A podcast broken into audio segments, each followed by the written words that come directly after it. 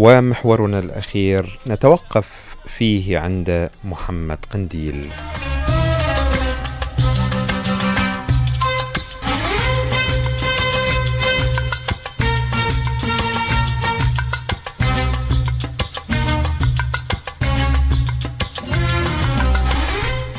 لنستمع في سياق هذا التقرير بصوت لبنى الفضل عن محمد قنديل وراجعين معاكم لنتحدث عن علاقته بعبد الوهاب.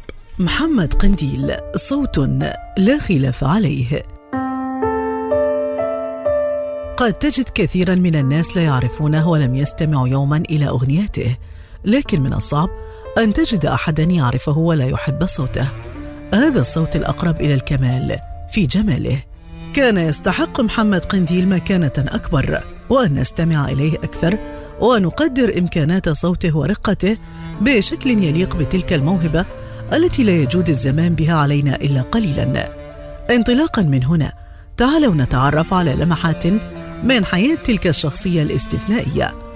ولد قنديل محمد حسن عام 1929 في القاهرة. وقنديل هو اسمه الحقيقي قبل أن يصبح لاحقا محمد. بناء على اقتراح الموسيقار علي فراج. نشأ في أسرة فنية أصيلة وكل العائلة تغني. والده وعمه وزوج عمته ووالدته ويقال أن شقيقه كان يغني أيضا. ووسط كل هذا الاهتمام بالموسيقى بدأ قنديل يدرك حبه للغناء منذ الطفولة. وبناء على توصيات وإصرار والدته التحق قنديل بمعهد الموسيقى العربية. حيث استمع إليه محمد عبد الوهاب وأعجب بصوته. وكذلك فعلت أم كلثوم التي شارك بالغناء معها ضمن الكورال في أغنية القطن فتح من فيلم عايدة عام 1942 ساحب رمشه ورد الباب كحل اهداب نسيت اعمل لقلبي حجاب وقلبي هذه التجربة وغيرها إضافة إلى دراسة الموسيقى والتمتع بموهبة صوتية متفردة. كل ذلك جعله قادرا على إتقان الغناء واختيار الألحان واقتحام عالم التلحين أيضا من خلال مجموعة أغنيات أشهرها أبو سمرة السكرة. مع الإشارة إلى أنه لم يلحن لغيره من مطربي عصرة إلا لصديقته المقربة شريفة فاضل. عدى ولا لسه يا ترى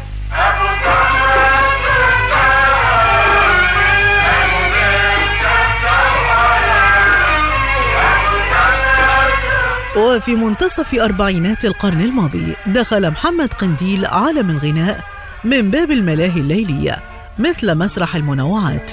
قبل أن يدخل الإذاعة من خلال أغنية تمر حنة من ألحان علي فراج. يا ميت مطاطا يا قمر حنة رقة وكفافة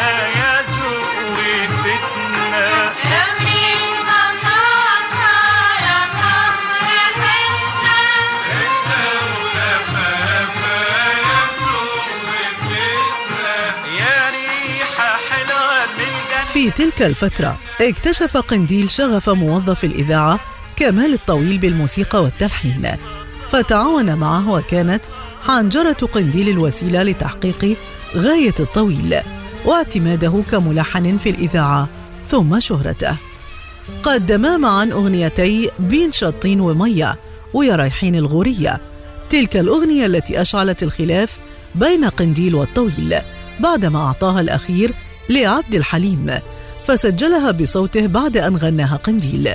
وعن تلك الأزمة يقول محمد قنديل في حوار له مع مجلة الكواكب عام 1958 صوتي خلق كمال الطويل بعد أن غنيت له يا رايحين الغورية. نجحت الأغنية وشاءت شركة كايروفون أن تسجلها على اسطواناتها فعرضت علي مبلغ خمسين جنيها. لكني رفضت وتمسكت برفضي.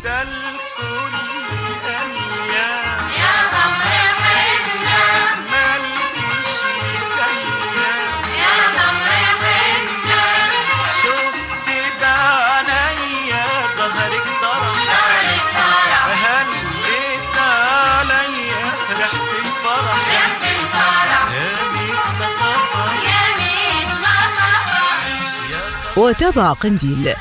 ما كان من كمال الطويل إلا أن ذهب إلى الشركة وعرض عليهم تسجيل اللحن بصوت عبد الحليم حافظ وبالأجر المعروض.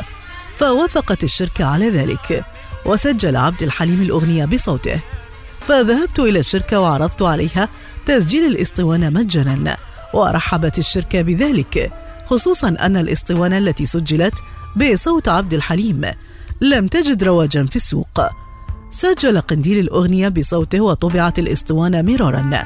وبعد ذلك بدأ كمال الطويل يتحاشى مقابلة المطرب المصري ثم بدأ يهاجمها ولعل هذا الخلاف كان السبب الرئيسي لعدم تقديم قنديل أغنية على قد الشوق بصوته وذهابها إلى حليم بدلا من ذلك.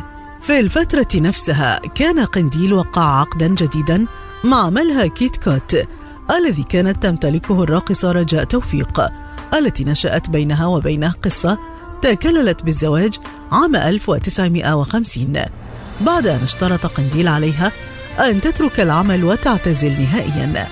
استمر الزواج بين قنديل ورجاء توفيق عشر سنوات حتى حدث الانفصال في العام 1960 ورد الباب يحل الداب نسيت اعمل لقلبي حكايه وقلبي ده ده ده وتعاون قنديل مع جميع الشعراء والملحنين الكبار في تلك المرحلة. كان قادرا على تقديم أي شكل غنائي من الشعبي والعاطفي والتراثي مرورا بالموال طبعا ووصولا إلى الفصحى. لكن المفارقة أنه لم يغني أي لحن لموسيقار الأجيال محمد عبد الوهاب رغم حب عبد الوهاب لصوته وإصراره على أن يغني في الحفلات والجلسات الخاصة التي كان يقيمها عبد الوهاب في منزله.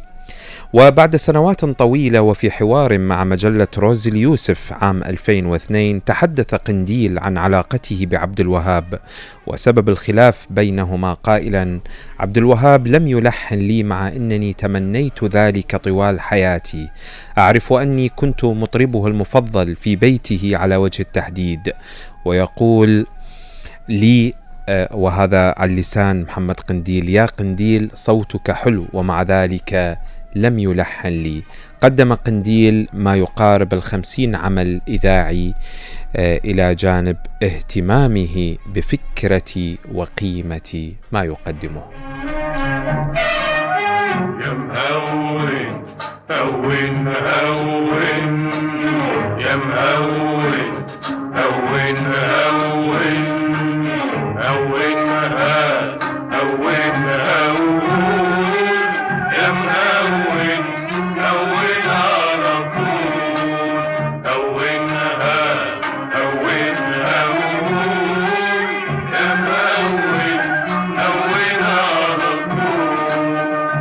طول وتروح بلدك يا غريب وتلاقي عالبر حبيب.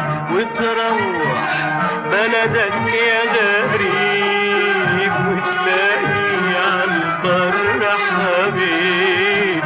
نستنى